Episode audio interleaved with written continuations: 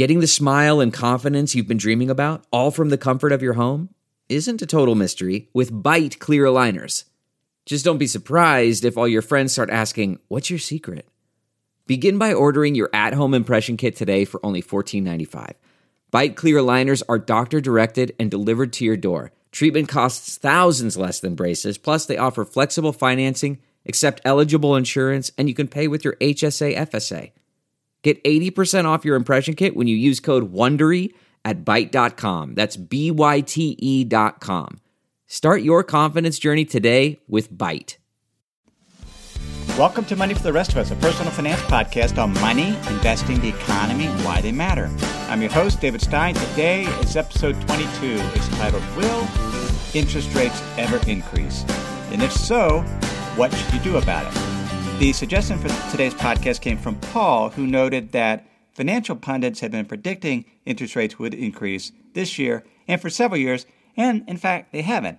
And he said he wasn't a trader, but just wanted to make sure that his portfolio was positioned for when rates would eventually rise, but had there, was there a way to have made money even though they hadn't?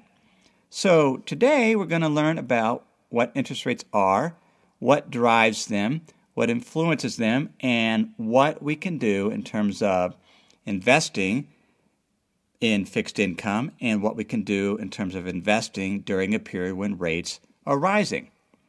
Now, I do a lot of fixed income or bond investing. And if you listen to episode 21 and you've seen my portfolio allocation over time, I typically have a significant percentage of my portfolio in fixed income.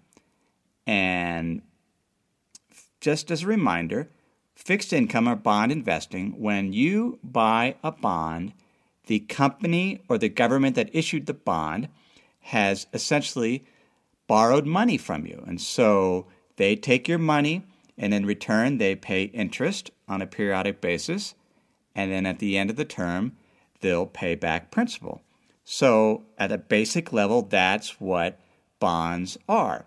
Now, if you listen to episode 9, what investment rate of return should you expect? You learned that the value of a bond will vary depending on what interest rates do. So as interest rates go up, the value of a bond will decline, or if interest rates fall, the value of the bond will go up.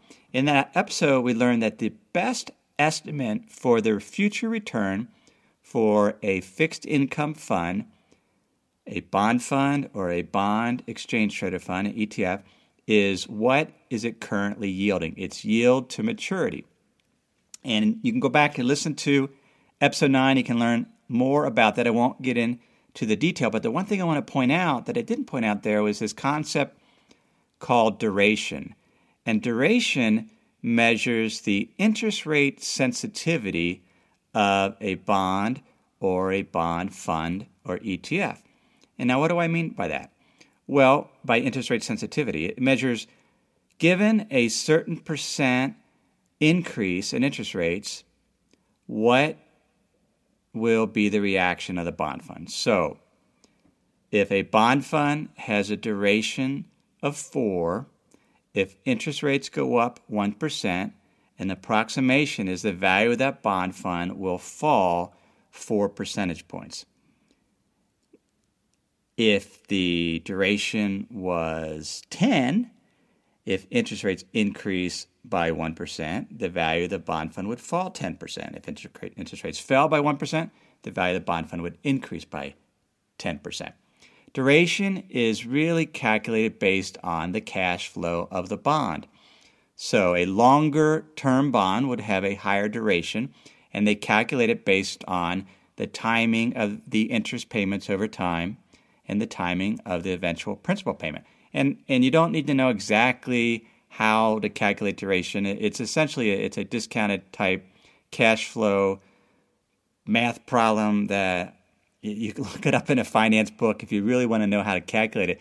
What we really care about is the rule of thumb, and it's again it's just an approximation. But it, it, what this year, for example, just to kind of give you an idea, if you invested, had you invested in a long-term Treasury index or a long-term Treasury bond fund, that fund has returned over 17% this year because long term bonds, the 30 year Treasury bond, has gone from a yield of about 4% at the beginning of 2014 down to th- around 3.2% today. So about a 0.8% decline. And so you got a 17% increase because the typical duration of a long term Treasury fund is about 20.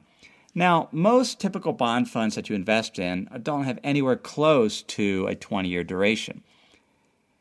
Most are sort of in that kind of two to four year duration range. And so, if rates increase 1% in the short term, they might fall 2 to 4%.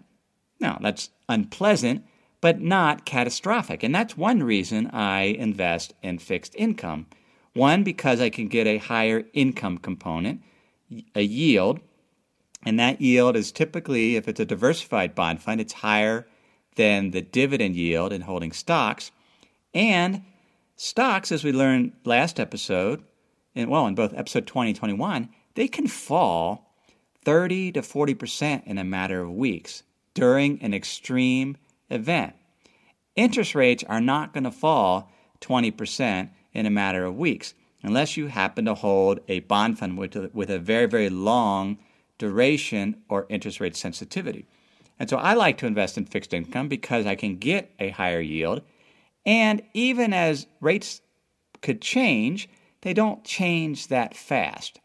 And one, re- one of the things we're going to focus on today is well, why don't rates change that quickly? What is it that influences interest rates? And so it's sort of like investing in slow motion. Yeah, the, the value of the bonds will change over time, interest rates will adjust, but you're not going to get that huge movement in terms of a loss like you can get for stocks. So it's a great way to preserve capital over time. If you looked at how I invested over the from 2008 through today, I've generally had some exposure to interest eh, into bonds, to fixed income. I'm just I'm much more comfortable doing it because much of fixed income investing is it's based on math. It's not necessarily based on prediction. So let's look at what influences interest rates. First, interest rates are global in the sense that capital is going from place to place. You know, as we've talked about in earlier episodes, that money is digits. It can be shifted from different places electronically. And because of that, interest rates are global in nature in that countries essentially compete for capital based on what interest rates are. And, and just as an example, in the US right now, US Treasury bonds yield 2.5%. Now, as an investor, I, a U.S. investor, I can invest and earn a yield of 2.5%.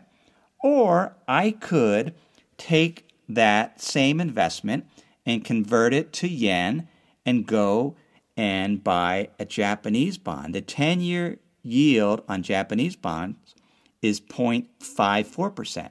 So the US is yielding almost 2% more. Or I could go to Germany where the 10 year Treasury bond the German bond is yielding just under 1%. I could take more risk and invest in Spanish or Italian bonds. Spanish, Spanish bonds, the 10 years, yielding 2.04%. Italian bonds are earning 2.2%. So we're in an environment where the U.S. Treasury bonds, the 10 year, is yielding more than bonds around the world. Now, I would argue that the US Treasury bond is actually has less risk than investing in an Italian or a Spanish bond. Why is that? Well, the US controls its own currency. It has a currency monopoly. It issues its debt in the, do- in the dollar. Uh, the government doesn't have to wait for dollars to show up before it spends. If you have a monopoly on your currency, if you're using a fiat currency, it's not backed by anything, you can pay interest on bonds. You can pay back the principal without collecting more taxes because you just change the digits. You can create money out of thin air. In Italy or Spain, they're effectively using a foreign currency, and their currency is the euro. They do not control their printing press. They actually have to go raise the money through taxes or through rolling over their debt in order to pay back the, those bonds. That's a very different situation. Yet, the yield on Spanish and Italian bonds are lower than U.S. Treasuries. And, and, and, what's interesting is all right, well, if I go out and invest in a Spanish bond, yeah, I'm taking more risk, I'm getting a lower yield, but I'm also incurring the currency risk because the value of the exchange rate between the dollar and the euro is always fluctuating. And those currency exchange rates are also very much influenced by what's going on with interest rates. For example, recently the European Central Bank announced that they had further reduced interest rates on the short term, key interest rates, and that they potentially would get involved in some form of quantitative easing. They were going to go out into the market and start buying what are called asset backed securities or, or, loans backed by mortgages and other asset types. And European Central Bank, Mario Draghi, didn't give uh, a lot of details yet on what that means. But ultimately, his announcement, the, the cutting of short term rates again, and this announcement of, of potential quantitative easing actually put downward pressure on interest rates in Europe. And at the same time, what that caused is the exchange rate between the euro and the dollar actually adjusted. In other words, the euro began to weaken because there was less demand for the euro by foreign investors because they didn't want to hold bonds where potentially the rates weren't as competitive as they were in the US. And so you, ha- you have all this capital moving back and forth, currency, exchange rates adjusting based on what interest rates are. The bottom line is, though, if you're a financial pundit predicting the interest rates in the US are going to increase at the same time you potentially have a slowing economy, or at least an economy in Europe that's just not increasing, it's a global market for interest rates. And so the US already has some of the highest interest rates in the world. And so there isn't necessarily the pressure for them to go even higher because they're competing with Japan, Germany, and all other countries that have lower rates. That's one thing to remember with interest rates. The second is central banks are ground zero for influencing what interest rates are. The Federal Reserve the European Central Bank, the Bank of Japan, and other central banks around the globe. How do they influence interest rates? Well, one, they have direct control over short-term rates. And in it could in the US that that short-term rate is called the Fed funds rate. It's a target. It's a rate that banks can borrow from each other. But the, the all interest rate interest or all interest rate instruments really all asset classes are priced off of short term rates. And so right now, rates in the US, a short term rate is, is very, very low. It's, it's, I believe, about 0.25%, and also very low in Europe. And so that's an anchor to, to longer term rates. That's where it all starts. So all assets look at all right, here's what short-term rates are, and then they the markets start to, to anticipate, okay, here's what they are today.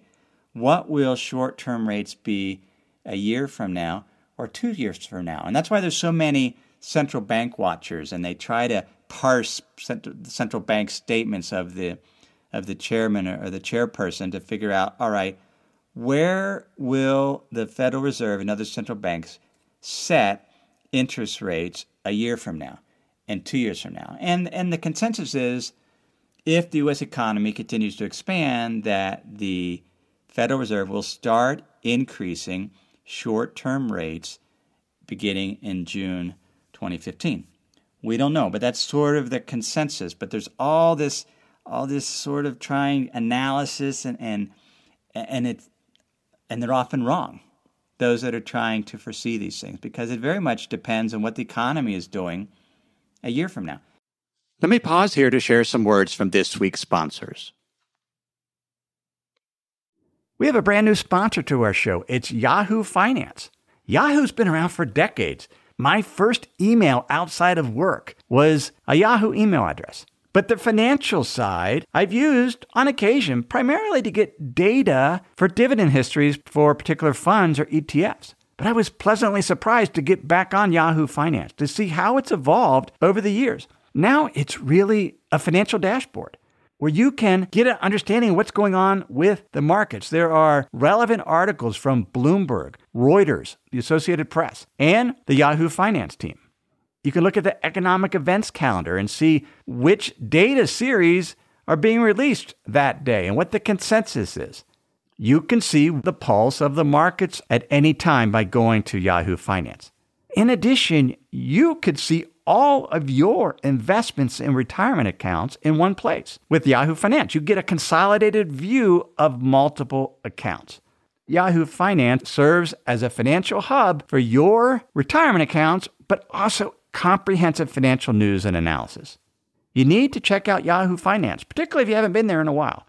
Check it out at yahoofinance.com. That's yahoofinance.com. If you've been using Mint to manage your finances, you know they shut down several months ago. Well, let me tell you about the budgeting solution, the financial tracking solution I've been using for the past number of months. It's Monarch Money. Monarch Money is the top rated all in one personal finance app. It gives you a comprehensive view of all your accounts, investments, transactions, and more. You can create custom budgets like I've done. You can set goals, collaborate with your partner. And now you can get an extended 30-day free trial when you go to monarchmoney.com/david. What I like about Monarch is the ability to customize what I want to see. I have custom budget categories, and then I can go on to the dashboard and see where I'm above trend on some of my spending. I especially like that Monarch will never sell your data to third parties or show you ads. After trying Monarch myself, I understand why it's the top rated personal finance app. And right now, get an extended 30-day free trial when you go to monarchmoney.com slash David. That's M-O-N-A-R-C-H-M-O-N-E-Y dot com slash David for your extended 30-day free trial. The thing to remember, though, is longer-term rates are anchored by short-term rates. And why is that? Because a longer-term bond is really made up of a series of short-term bonds. If I go out and buy a one year bond, I could do that and hold it for one year. Or I could buy a series of bonds that mature in 30 days and roll them over. Same ways, I could go out and buy a 10 year treasury bond, or I could buy a series of one year bonds, and as it matures, I could go out and buy another one. And so the interest rates on a 10 year bond part of what makes up the interest rate is influenced what the one year bond rate is. And the yield on the one year bond is influenced by what the 30 day yield is, since it's made up of 12 30 day bonds. And the 30 day year yield is very much influenced by what the Fed funds or the short term target rate or the daily rate is. And so there's this connection between the short term daily rates to the monthly rates, to the yearly rates, to the rates over 10 years. Go back to that 10 year Treasury bond. You can think of it as two five year bonds. The yield, so the 10 year yield would be influenced by what five year yields are today and what the projection will be for five year bonds five years from now. And that's kind of interesting. You can cut and slice interest rates into different components. And that five year expected yield on bonds, five year bond, that's called forward expectations. And so, what do investors believe the five year bond will yield five years from now. And that's why you have this whole connection of interest rates. So that's why the central banks very much can influence longer term rates because longer term rates are made up of a series of short term rates, and central banks control what that short term rate is. The other influence on interest rates are you have to understand what are the components of a interest rate. So let's go back to a 10-year government bond. It's really made up of two components. It's made up of what's called the real rate of interest, and it's made up of an inflation expectation. And there are these things called Treasury Inflation Protection Securities. And in the US, that's TIPS for short. And Treasury Inflation Protection Securities have no type of inflation expectation in them because the way these bonds work is the government that issues them will mark up the value of the bond or pay you additional interest based on what inflation is. So the, the rate on those government bonds is the pure, real rate of interest. And so what, what you can do is you can say, all right, here's a 10 year treasury bond, a, a normal one, and you can and here's the yield. So right now, let's say it was two and a half percent, and then you can subtract out the real yield on the 10 year or the yield on the 10 year Treasury inflation protection security, which is really approximation for the real yield.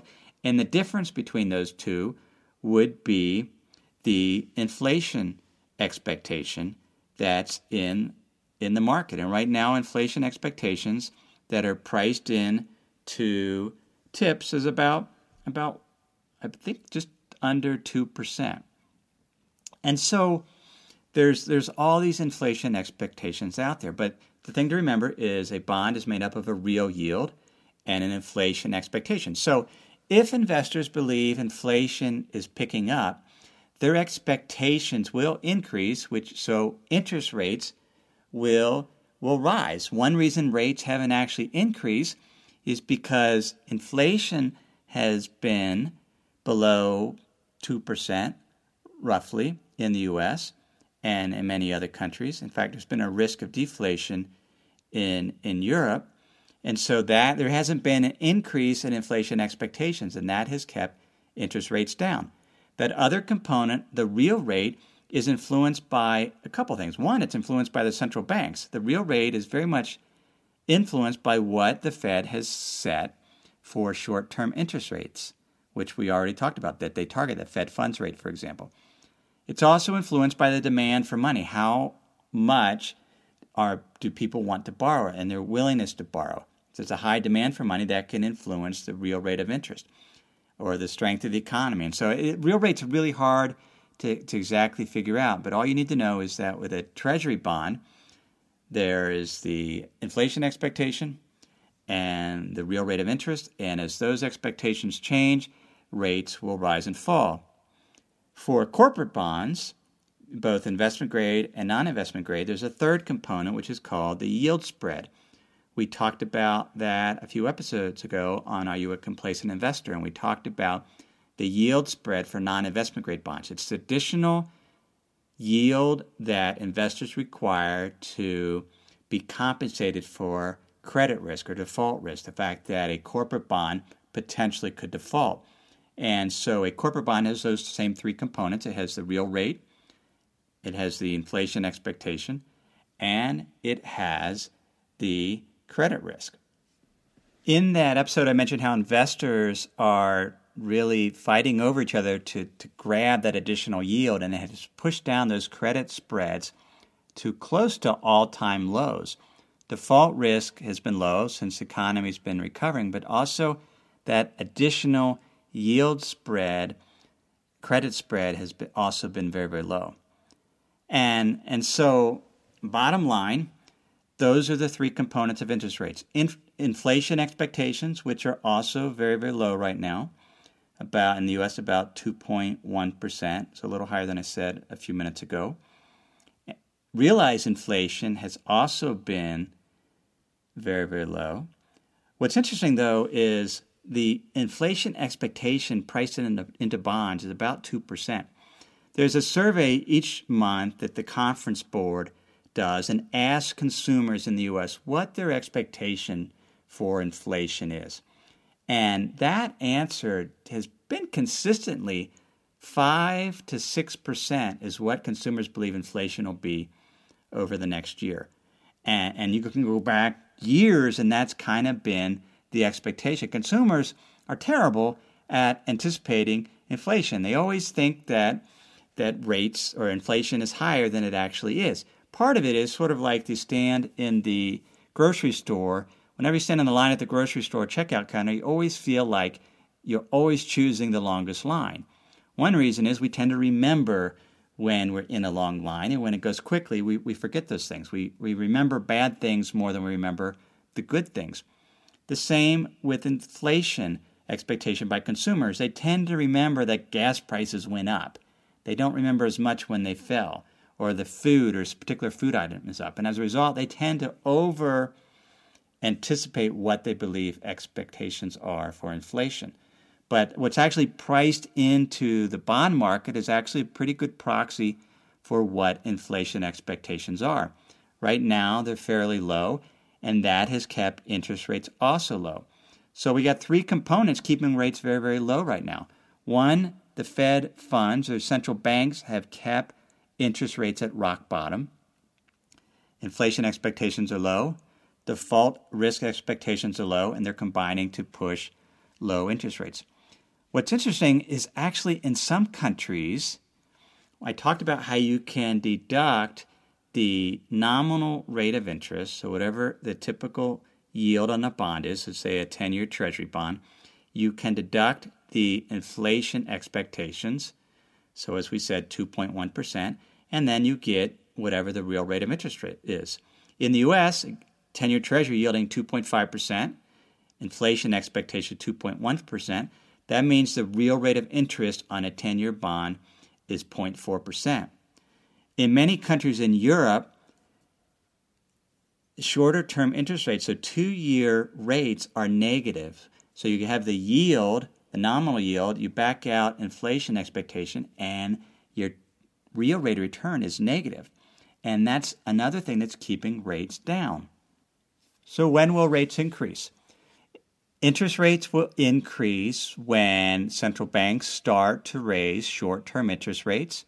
So, and that's typically done. They don't raise them very, very quickly. They, it's very progressive steps over time. Rates will increase when that starts to occur, or anticipation of that starting to occur. Rates will go up when inflation expectations increase, and inflation expectations will increase when capacity becomes more constrained, when wages go up, and wages in the US have only gone up about on average in the past year 2%, so wages have been kept down. So if capacity starts to get constrained, then you could see potentially more inflation. Rates will go up then. Rates will go up if there's a higher demand to borrow money. And so the overall real rate of interest also goes up. But that's what needs to happen, and it hasn't happened yet. We're still in a very slow growth economy and since the Great Recession, and that has kept rates down. The other influence is what the rates are, as I mentioned, around the globe. If rates in Europe are already lower than the US and Japan are even lower, that also puts downward pressure on interest rates. So it ha- it'll happen in slow motion. It's not going to happen overnight, and there's time to adapt your portfolio to rising rates. We don't have to be all worried about it. You can hold fixed income interest instruments, bond funds. You can earn your yield, your return of 4%, and as rates start to increase and some of these things start to impact, such as rising real rates, higher inflation, then you can adjust. One investment that I've held over the years that is very good to protect against rising interest rates are what are called bank loans or senior loans. There are bank loan funds, sometimes they're called floating rate funds, and these are bonds. They're, essentially, it's loans that banks issued that they have securitized and packaged into and sold out into the market. And there's funds that invest in these bank loans. What's neat about them is the the rate of interest that the borrowers borrow from the bank from the banks is actually tied to very short term interest rates and it's variable and so the rate of interest the borrower pays goes up as interest rates go up which means these bond funds these floating rate funds essentially have a duration of zero because the value of the bond fund does not change as interest rates change. And so they become an attractive vehicle to hold during a rising interest rate environment. But only if it's, a, it's an environment where credit risk remains low. The default rate on these bank loans in the US over the past year is the lowest it's ever been, about 1.4%. Now, if the again, if you look at these bank loan funds, what determines the rate of interest? Well, one, whatever the effectively the real rate of interest is. There is no inflation expectation. The other determinant is credit risk. What is that additional spread due to the credit risk?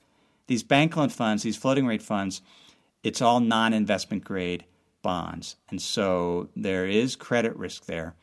And when the economy slows and if default rates increase, the value of these bonds can fall in value because the credit risk or the credit ex- the, the credit spread actually widens, so the interest rate actually goes up and the value of the bond can still fall.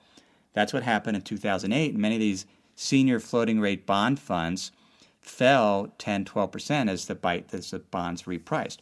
That's not where we are today.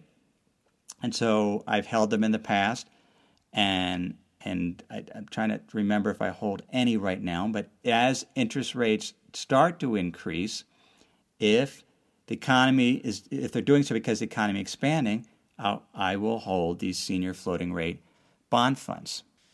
So, bank loan funds are currently in the U.S. yielding about 4%. So, there is a yield there. It's one thing you can do to protect against rising interest rates.